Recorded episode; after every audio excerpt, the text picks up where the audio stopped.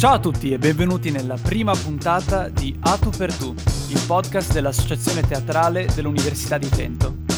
Io sono Ale, questo podcast è condotto anche da Pietro e Lidia. Ciao! Ciao, io sono Lidia. ecco, e io sono Pietro, che potrebbe funzionare.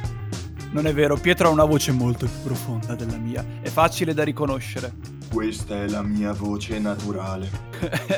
non è impostata. Perché diciamocelo, siamo sempre impostati noi attoroni, perché siamo tutti attori famosi in questo podcast. E infatti ci siamo conosciuti in teatro. Ci siamo conosciuti in regia. Sì, io facevo finta di saper fare le luci, ma visto che rappresentiamo Atu in questo podcast, che cos'era questa rappresentazione teatrale? Lidia! Allora, eh, è il mio momento, vi racconto che cosa è ADR, cioè Ateneo dei Racconti, è un'iniziativa dell'Università di Trento che lavora insieme a Opera Universitaria e ad ATU. Si tratta di un concorso letterario per studenti universitari che consiste nel mettere in scena un, un, racconto originale scritto appunto dagli studenti, quindi c'è una parte letteraria e una parte teatrale. Iscrivetevi in molti per favore, anche perché eh, noi facciamo pubblicità a il grande palinsesto di Atu. Ma dai? Eh sì, sì. Non si era mica capito, eh? No, no, no, no. E Lidia, tra l'altro, è una delle finaliste di quest'anno. Dai, tiriamocela. Grazie, però non me la tiro perché ho giocato facile. Quando si sveleranno le carte capirete perché sono tra i finalisti. detta, così, detta così sembra molto da raccomandata. Non sono una raccomandata, ma ho proprio giocato facile per la trama del mm. racconto. Mm. Io rimango umile perché sono consapevole della mia assoluta reale incapacità di... Ma non è vero, se ti hanno selezionato a busta chiusa senza sapere chi avesse scritto il racconto, perché sì, è così che funziona. Vorrà dire qualcosa. Va bene, grazie ragazzi, accetto i complimenti. Comunque, eh, oggi avevo pensato di parlare un po' di spettacolo e musica in questo periodo un po', diciamo, castrato. Non è possibile andare a teatro a vedere tutto quello che si vorrebbe vedere, non è possibile andare al cinema o non è possibile fare un sacco di cose. E dove passiamo più tempo in quarantena che, che fuori casa. Sì, sì. Sì, ma no, non parliamo di quarantena, ne abbiamo parlato per un anno, basta. Cioè... Boh. Sì, io faccio la collezione. Io spero che facciano tipo la collezione panini della quarantena, perché a questo punto la, la pretendo. Sarebbe il primo album che riuscirei mai a finire. sì, decisamente. In realtà ho proposto anche questo tema perché così ne approfitto per parlare di un eh, corto musicale tratto da un album che mi ha sconvolto la settimana. Si tratta di Anima, appunto un uh, film, uh, un mini film tratto dall'album di Thomas York. Piccola figura, eh? Sì, sì, che ovviamente io non ho mai sentito. Non è assolutamente il, il lead singer di una delle mie band preferite, no, no. Lead singer dei Radiohead, per chi non lo conoscesse.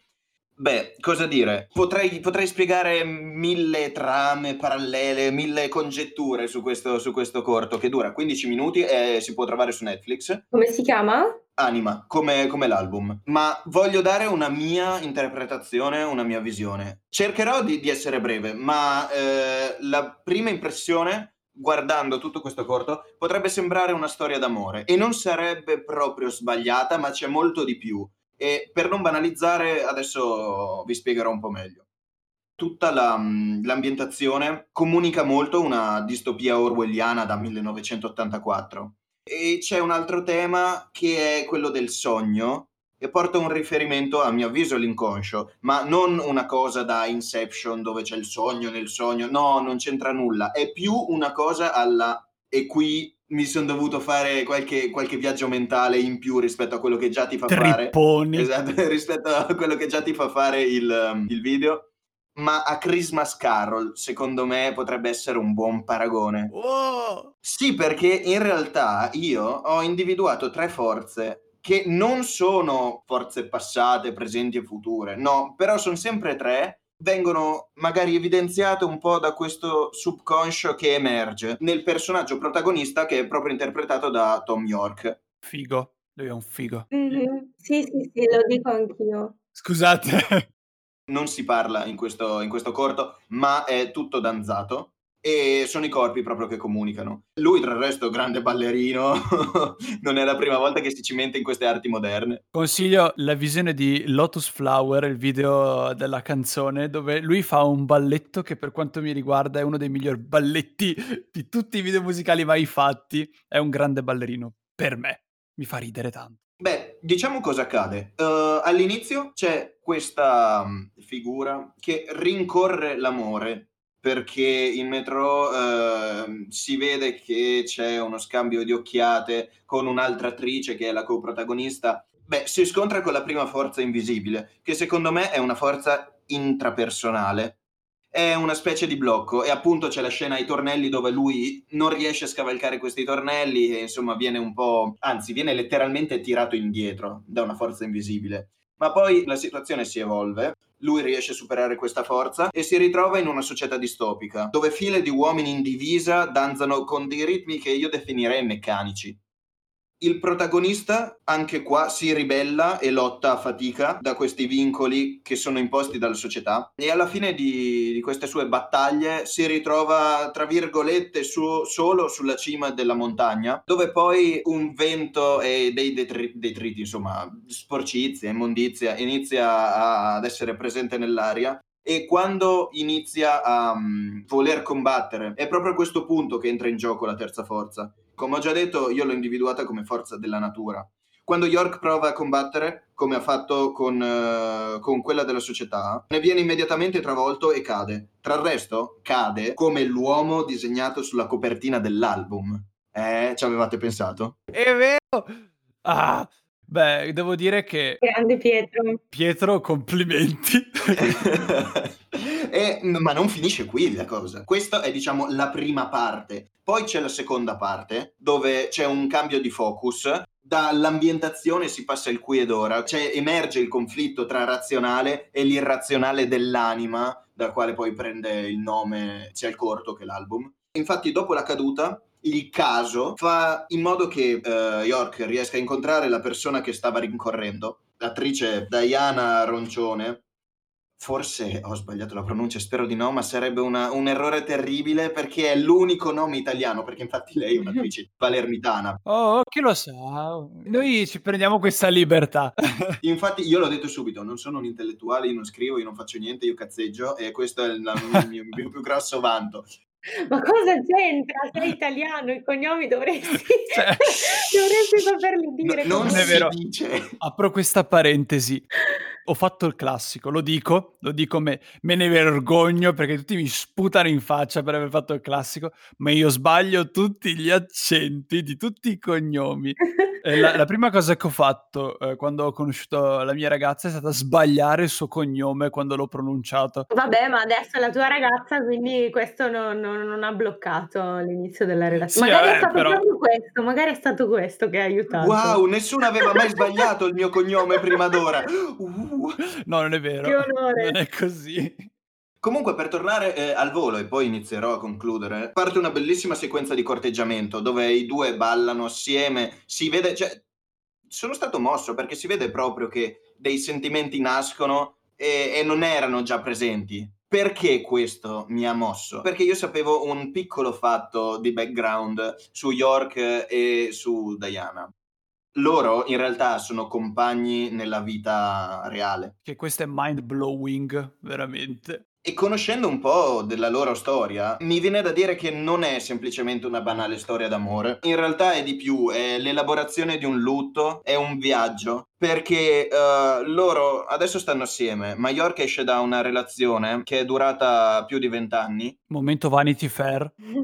con una donna che ha amato, con una donna che ha sposato ma che poi purtroppo è morta di cancro recentemente, insomma qualche anno fa, dopo che aveva dato alla luce due figli. Sì.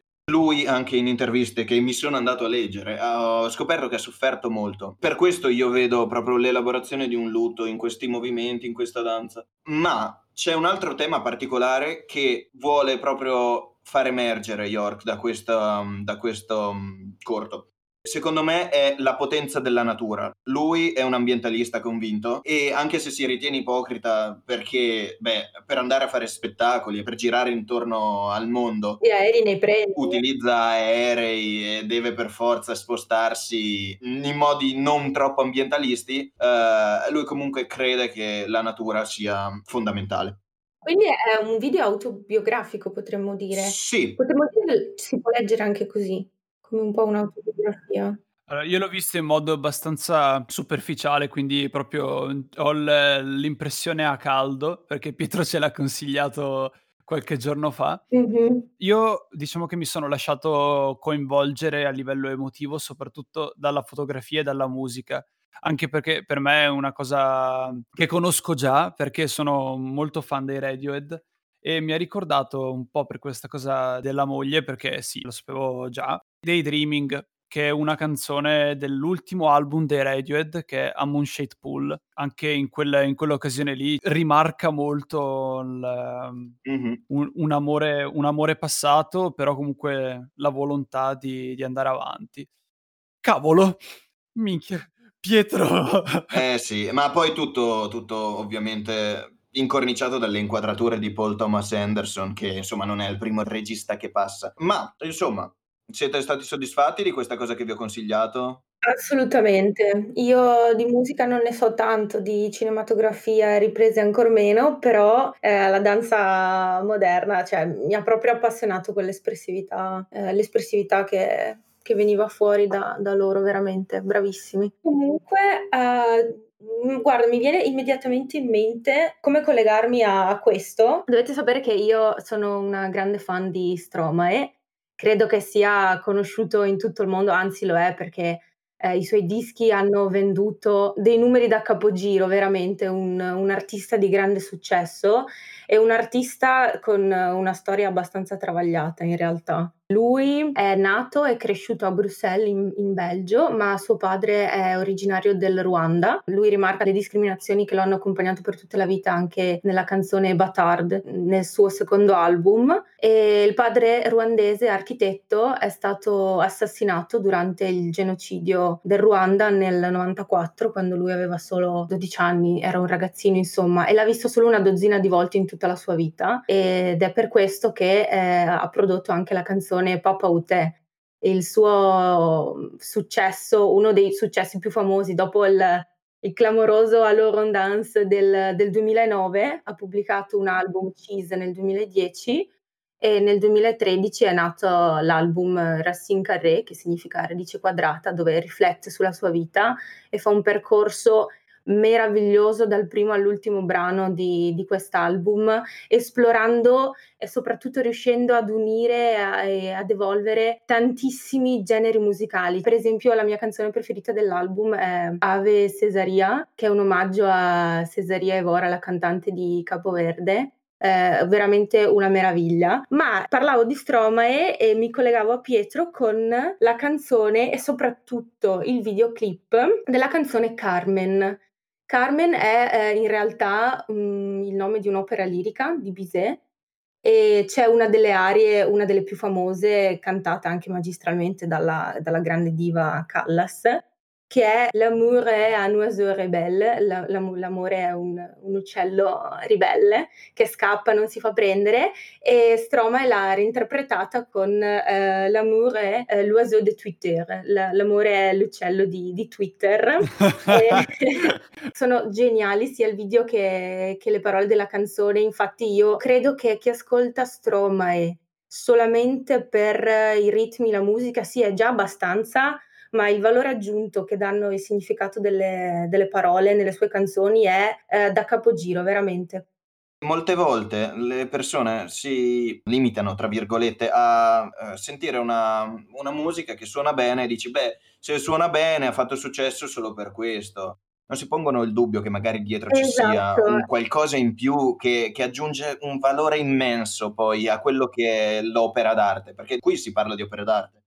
Sì, sì, davvero. Infatti io Stromae l'ho l'ho scoperto due volte. Inizialmente, come tutti, per motivi commerciali, perché le sue canzoni erano ovunque, poi ho voluto approfondirlo e mi ha veramente preso tantissimo. lui ha lavorato veramente sodo per i suoi due album, talmente sodo a dire il vero che ha avuto un burnout nel 2015 eh, lui si trovava in uno dei suoi tour internazionali, era in Congo e sarebbe dovuto di lì a una settimana venire a fare due concerti in Italia. Tra l'altro uno a eh, Piazzola sul Brenta vicino a casa mia in Veneto. Sì.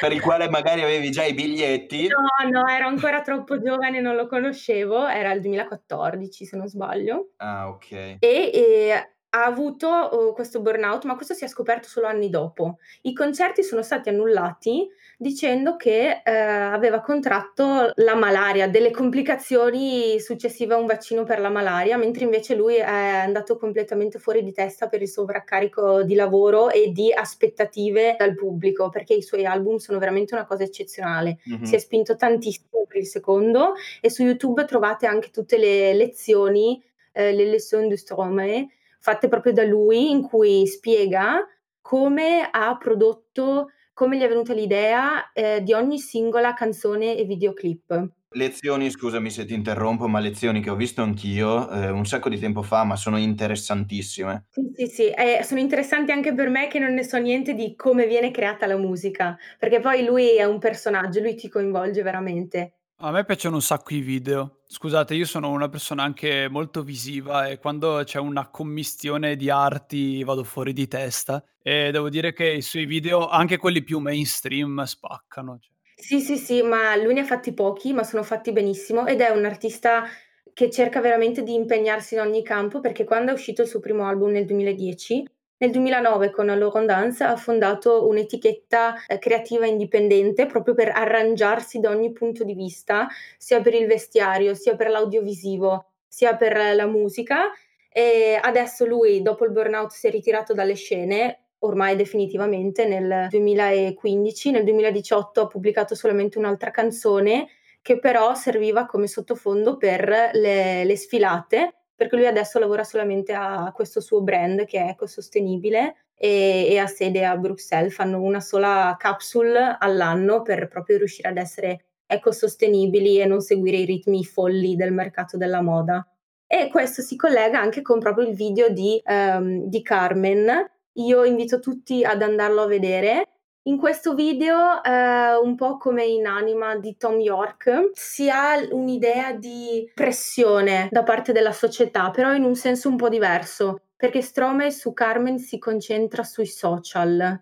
Sì, è una scelta, sembra proprio una cosa mh, consapevole. Assolutamente. Forse inconsapevolmente fatale. Bravissimo, cioè è come se lui avesse già, già previsto eh, il, suo, il, suo, burnout, potremmo dire. È un, non so, un po' premonitore il video di, di, Carmen, secondo me. Si vedono tutti questi uccelli di Twitter che nascono come degli uccellini innocenti che vanno a parlare con i singoli fruitori del, del social e poi però gli uccellini diventano più grandi delle persone stesse fino a quando addirittura se li mangiano. E questo è quello che ha mandato fuori di testa Stromae. Attenti agli uccelli. Mm. No, ma è veramente è un video un po' inquietante a dire il vero. È un cartone, è un cartone animato, tipo stile cartone animato. Lo so, è inquietante, ma fa riflettere. E quindi invito tutti veramente ad andarlo a vedere. Posso dirti, quando me l'hai fatto vedere, la mia interpretazione qual è stata? Dimmi. Non sapevo sicuramente tutto il background che ci hai appena spiegato su Stromae. Che comunque è venuto dopo. Ok, quindi dici che era un qualcosa che sentiva, per questo, ok, premonizione, certo. Beh, la mia interpretazione è stata un po' diversa. Sarà stata un po' a causa di quello che sto leggendo in questo periodo che eh, parla di social network, sarà stato per il famosissimo The Social Dilemma sì, esatto. di cui se ne è parlato moltissimo recentemente. È su Netflix, per chi non l'avesse visto, è interessante.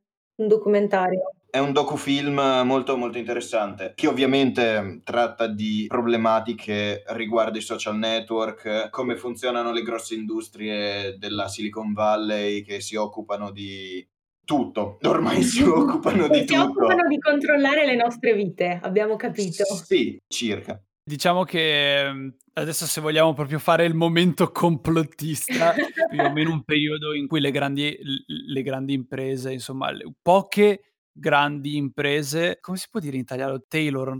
Cu- cuciscono le nostre... Sì, diciamo che tirano le fila. Sì, della nostra vita, diciamo che confezionano la nostra vita, ecco, questo intendevo dire. Ah, okay, okay. E noi diciamo che siamo un po' guidati, accompagnati, spinti gentilmente a fare un po' quello che ci viene proposto. Diciamo che, ehm, The Social Dilemma per capire quei temi è molto interessante ed è sicuramente un punto d'ingresso. In più, per chi fosse molto Hai letto il interessato, libro? consiglio sì, ehm, consiglio un libro che è di Shoshana Zuboff, si chiama Il capitalismo della sorveglianza. Ah. Ehm, mo molto, molto, molto interessante. Beh ragazzi, veramente mi avete mi avete spiazzato, anche perché non pensavo finissimo a parlare di di di di questo genere di tematiche, ma colgo l'occasione allora per parlarvi di sempre un argomento a tema musicale, però che, mhmm, secondo me può essere un sollievo invece da da tutte queste pressioni. Un genere a cui mi sono appassionato molto in un periodo ehm, uno forse dei periodi più stressanti della mia vita è la musica lo-fi. Già Oh, dal nome sono già rilassato. ah! Però attenzione, partiamo da che cos'è la lo-fi, che è un termine molto vago, come l'indie, e si parte già dagli anni '50 ad utilizzarlo, quindi si intende quella musica di bassa qualità rispetto a quella hi-fi, che era invece, insomma, la musica che si sentiva in radio. Infatti lo-fi sta per low fidelity, giusto? Sì, sì, sta sta per quello. E di le caratteristiche principali sono quelle, ehm, che di solito vengono considerati quindi, ehm, imperfezioni, interferenze esterne, quindi voci Il gracchiare del disco. Sì, esatto. Ed è proprio quello che invece in questo genere musicale è una scelta estetica. Quindi faccio direttamente un salto di decadi e arrivo agl al fine anni '80, anni '90 in cui c'era il fenomeno del do it yourself music, cioè farti da solo la musica con spesso studi indipendenti, quindi questo si può associare anche al punk per esempio, dove c'era proprio un rifiuto delle major e della distribuzione musicale. Certo, perché in quegli anni lì c'era tutto il movimento post-punk, no? Sì, etichette indipendenti, ma qui qui non stiamo parlando di questo. Solo per dire che, insomma, di lo-fi si può parlare in tanti in tanti termini, cioè anche, ehm, Paul McCartney ha fatto un album lo-fi che ha avuto molto successo. Io in nel nel nello specifico mi riferisco alla lo-fi hip hop, che è un genere che nasce tra il 2000 e il 2010 e prende piede appunto in questo periodo grazie a Nujabes. Insomma è un po' il nonno lui de della lo-fi, è un artista giapponese, quindi un producer, un compositore che appunto come come genere il genere che l'ha l'ha reso famoso è questo, mhmm, ehm, hip hop, cioè tracce, re con un recupero di un tema musicale rinforzato da un tema hip hop. Ehm, spero che si Ma capi quindi è un è un cioè la lo-fi è un genere sacco in continua evoluzione, che ne mangia altri, ehm, e si e si reinventa ne nel corso de dei de delle decadi, insomma. È esattamente quello che è il cuore della lo-fi, cioè, mhmm, diciamo è un è una cosa in continuità. E infatti mi piacerebbe parlare un po' delle di quello che secondo me sta dietro a chi asc a ai fruitori della agli utenti della lo-fi, chia chiamiamolo così. Per me è un genere molto inclusivo e quindi, ehm, qui chiunque potrebbe produrre lo-fi alla fine. Si tratta di bedroom musi beh, sì, bedroom music potremmo chiamarla, in cui appunto la il lo studio di registrazione, che sia un piccolo una piccola scheda audio, un microfono e e un programma semplice per produrre o un grande lo studio, diventano il il protagonista della composizione. E la cosa che che trovo, mhmm, particolarmente importante è che spesso si confonde con la chill out, che è un un genere che nasce negli anni '80, ma in un contesto completamente diverso. Infatti la musica chill out ha sì delle caratteristiche simili, ma viene riprodotta nei caffè o, ehm, nei momenti in cui si vuole distendere la lo stress, quindi è una pausa da il lavoro in un periodo in cui appunto c'è grande un grande fervore lavorativo, in cui tutti fatturano tanto, e molto diverso dalla nostra attualità. E quindi si tratta di una musica che serve a chillare e a a distendere i nervi quando ci si rilassa. Molto diversa invece è la lo-fi, che è una musica che effettivamente ci accompagna quando lavoriamo, quando facciamo delle attività. È è tranquilla uguale, ma è produttiva. Non so. Beh, è più ritmata, no? Sì, è una musica che non va da no, ma non ha dei boundaries, non ha dei limiti. È una musica che non va da nessuna parte. Detta così non suona proprio molto bene, eh. No, invece suona molto bene. Cioè, ehm, vabbè, dimmi dimmi come la intendi. Io penso appunto che, mhmm, inizialmente fosse molto di nicchia, quindi che l su YouTube, mhmm, non non fosse seguita se non da Dai suoi cultori. sì, dai suoi cultori, da chi conosceva Nujabes oppure J Dilla, vi faccio un po' di nomi. Mamma mia. Names dropper. No, no, vabbè, no, non voglio fa non voglio perdermi nei tecnicismi, perché la cosa interessante è proprio quello che è successo alla lo-fi. È diventata una musica di community e proprio per questo suo carattere, ehm, di non so come dire, di accompagnamento, è una musica da tappezzeria, cioè non è protagonista, non non non è una cosa che serve a distrarti, ma piuttosto è un sottofondo alle cose che dobbiamo fare. Quindi la creazione di radio, lo-fi su su YouTube, ne ha permesso il diciamo la diffusione. E quando a marzo 2020 è stata tolta la, mhmm, radio lo-fi più famosa dell'internet, che è quella con la ragazza che studia, almeno una volta nella vostra vita l'avete l'avrete incontrata. Sicuramente. L'immagine è l'immagine famosissima della ragazza nella sua cameretta con il gatto, la finestra accanto e lei che studia con un caffè o una tazza di tè. E qualche piantina verde di design c'è sempre. Tra il resto su Reddit c'è stato un periodo pazzo un periodo incredibile dove ognuno faceva la sua reinterpretazione di quella ragazza, ma nello stato d'appartenenza dell'autore. Quindi c'era la ragazza italiana con eh, il monumento fuori dalla finestra, o la ragazza inglese con uh, il Big Bang, o qualsiasi altra cosa, e poi aveva il tè invece del caffè, e era bellissimo. Era uno scambio culturale incredibile. Ma che è successo? L'hanno rimossa? Eh, sì, vi continuo a raccontarvi. L'hanno rimossa per questioni di copyright e c'è stato un vero e proprio,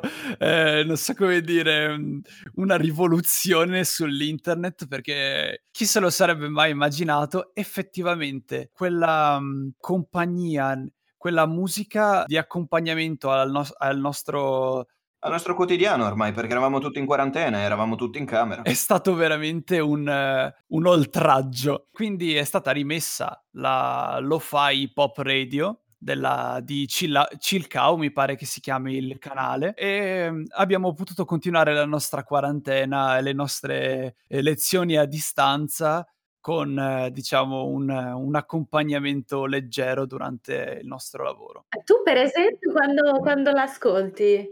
Io lo ascolto quando faccio i compiti, ma quando faccio i co io faccio ancora i compiti all'università, sì. Quando, mhmm, sto stendendo, quando perché come posso dire, effettivamente è un modo per non sen non dico per non sentirmi solo, ma per dare tono all'ambiente. Ti fa molleggiare, ti fa andare avanti. Sì, è una musica che galleggia. Eh. Infatti quello che che mhmm, che lo trovo estremamente interessante è che non ci siano i volti di di questi ehm, di questi compositori. Un altro che mi viene in mente è Idealism. Non c'è un volto, sono tanti compositori che si conseguono in queste eterne compilation che hanno un unico, uhm, leitmotiv che è il mood. Settano un mood, ma non solo la musica, anche l'estetica della lo-fi setta il mood che tu vai a cercarti. E quindi non cerchi neanche più un artista, tu cerchi lo stato d'animo, il tipo di nostalgia che stai cercando. Infatti anche le GIF che mettono come um, sottofondo visivo alla musica richiamano elementi di pop culture, luoghi, contatti emozionali. Ma a questo punto ho una domanda, posso fartela? Sì. Ehm, se questa è la musica d'accompagnamento, mi verrebbe automaticamente da pensare che non sia di non lo so, come cioè, come dire, di valore, perché per ascoltare la musica a me dispiace ascoltarla quando faccio altro, perché non riesco a concentrarmi, non riesco ad ascoltarla, magari ad apprezzarla. Tu dici che se io mi metto ad ascoltarla senza fare niente nel frattempo, cos'è? Mi annoio? Cosa succede? Non ne vale la pena? Come funziona? Mediti. Si tratta di musica Quindi non sto dicendo che questi discorsi che faccio valgano per tutti. Non mi sento di dire che sia la musica o il genere della nostra generazione. Dico soltanto che secondo me alcune caratteristiche come questa continuità, queste esperienze di flusso o questi sedativi sono qualcosa a cui ormai siamo molto abituati e quindi anche se non fosse questa musica magari sarebbe mettersi come sottofondo una puntata di una serie oppure un podcast che mi fa pensare sul fatto che ormai facciamo molta fatica a vivere senza dei sedativi, sia anche perché siamo sempre più pieni di lavoro che non sembra mai finire. Non so come dire, è flu- è tutto un grande flusso, non c'è il, il, il momento di estremo rilassamento. Io credo che sia dovuto anche al fatto di lavorare da casa cioè non hai più degli spazi che determinano la tua attività, ma fai tutto da uno stesso posto. Quindi se sei troppo preso dallo studio, troppo preso dal lavoro, va a finire che poi non stacchi mai perché il tuo ambiente ti ricorda il lavoro, lo studio o quello che devi fare. Esatto, altri metodi di evasione che non siano nello spazio. Mh-mh. Non c'è più quel ritorno a casa e mi rilasso. No, perché tu sei sempre a casa anche quando lavori. Infatti ho pensato che fosse molto di attualità perché questa cosa valeva prima della quarantena o del coronavirus, ma ancora di più adesso, cioè adesso è proprio lampante nella vita di chiunque, non se ne sia mai magari Mh-mh. inda non l'abbia mai indagato, non se lo sia mai chiesto. È vero, cioè ce ne accorgiamo. E vabbè, c'è anche un lato ironico perché tutte le compilation con i politici no. che fanno i discorsi, perché ovviamente la lo, lo fai è una musica contaminata da frasi e da elementi esterni. Sì, ci sono dei sample soprattutto di film, di discorsi che citano persone famose o cose del genere nelle tracce che sono bellissime. A me quelle hanno sempre entusiasmato un sacco, soprattutto perché vai a scoprire magari dei vecchi film che con quegli spezzoni ti comunicano qualcosa che è molto di ispirazione. Io ho scoperto degli anime veramente belli e molto aesthetic grazie agli sfondi delle playlist. Ma vorrei dirvi, la mia, la mia compilation preferita dei politici è Salvini elenca cose, radio lo fai. Lo sapevo, giuro lo sapevo, lo sapevo. Bellissimo. Bene, benissimo. Sì, eh, incredibile. E si presta un sacco. Anche di più, mi sa, dei discorsi di Conte in lo-fi. no, no, Salvini elenca cose, consiglio a tutti. Allora c'è di tutto, veramente. Wow. Bene, raga, penso che sia- siamo arrivati alla fine dell'episodio, quindi chi si prende l'ultima parola? Eh, io volevo dire che... co- cosa voglio dire? Che sei innamorato. C'era una cosa che volevo dire, ma non so come dirla, ma è importante. Perché abbiamo scelto di trattare dei temi, insomma, di cultura da camera, questo primo episodio? Perché c'è una collaborazione che è nata da poco tra spoiler, l'universitario e Atu e con alcuni articoli molto interessanti si andrà a vedere come alla fine si può raggiungere eh, il teatro, raggiungere l'arte anche rimanendo a casa. Quindi restate sintonizzati per questa grandissima collaborazione e andate a vedere anche l'universitario rivista molto molto ben fatta, ben gestita, assolutamente mm. una delle mie preferite. Gestita da universitari, si occupa di divulgazione di vario varissimo tipo. E come potete rimanere sintonizzati se non andando sul profilo Instagram di atu underscore unitn? Dove troverete anche A tu per tu, il nostro podcast. Esatto, fateci sapere che cosa ne pensate di queste piccole opere d'arte di cui abbiamo trattato oggi. Beh, direi che io sono molto molto molto curioso di sentirmi criticare questa mia visione perché ovviamente su Anima ognuno avrà la sua interpretazione e sono apertissimo a interpretazioni diverse. Io invece sono contenta che qualcuno possa andarsi a scoprire, a riscoprire Stroma e dopo tanti anni anche dal punto di vista delle lyrics se, se non le conosce conosce, insomma. Ne vale la pena. Non fatevi abbattere dal francese. Ci sono anche le traduzioni. Il francese è traducibile, ragazzi. Vuole dire qualcosa. Grazie per averci seguito e speriamo di avervi incuriosito. Al prossimo episodio dove parleremo di Chiuderò con dove parleremo di chiuso. Surprise. Beh, no, ma ripetiamo i nostri nomi. Alla prossima, ciao da Lidia. Sì, però rifallo perché così sembra proprio... Ma no, secondo me affanculo. Ma sì, ma chiudiamola. Secondo me non, abbia, non, non, hanno capito un cazzo all'inizio della presentazione. Chi è chi? Vabbè, ma è, è il primo episodio, lo capiranno meglio nel secondo. ah, fai, fai finire Craig, allora abbiamo finito.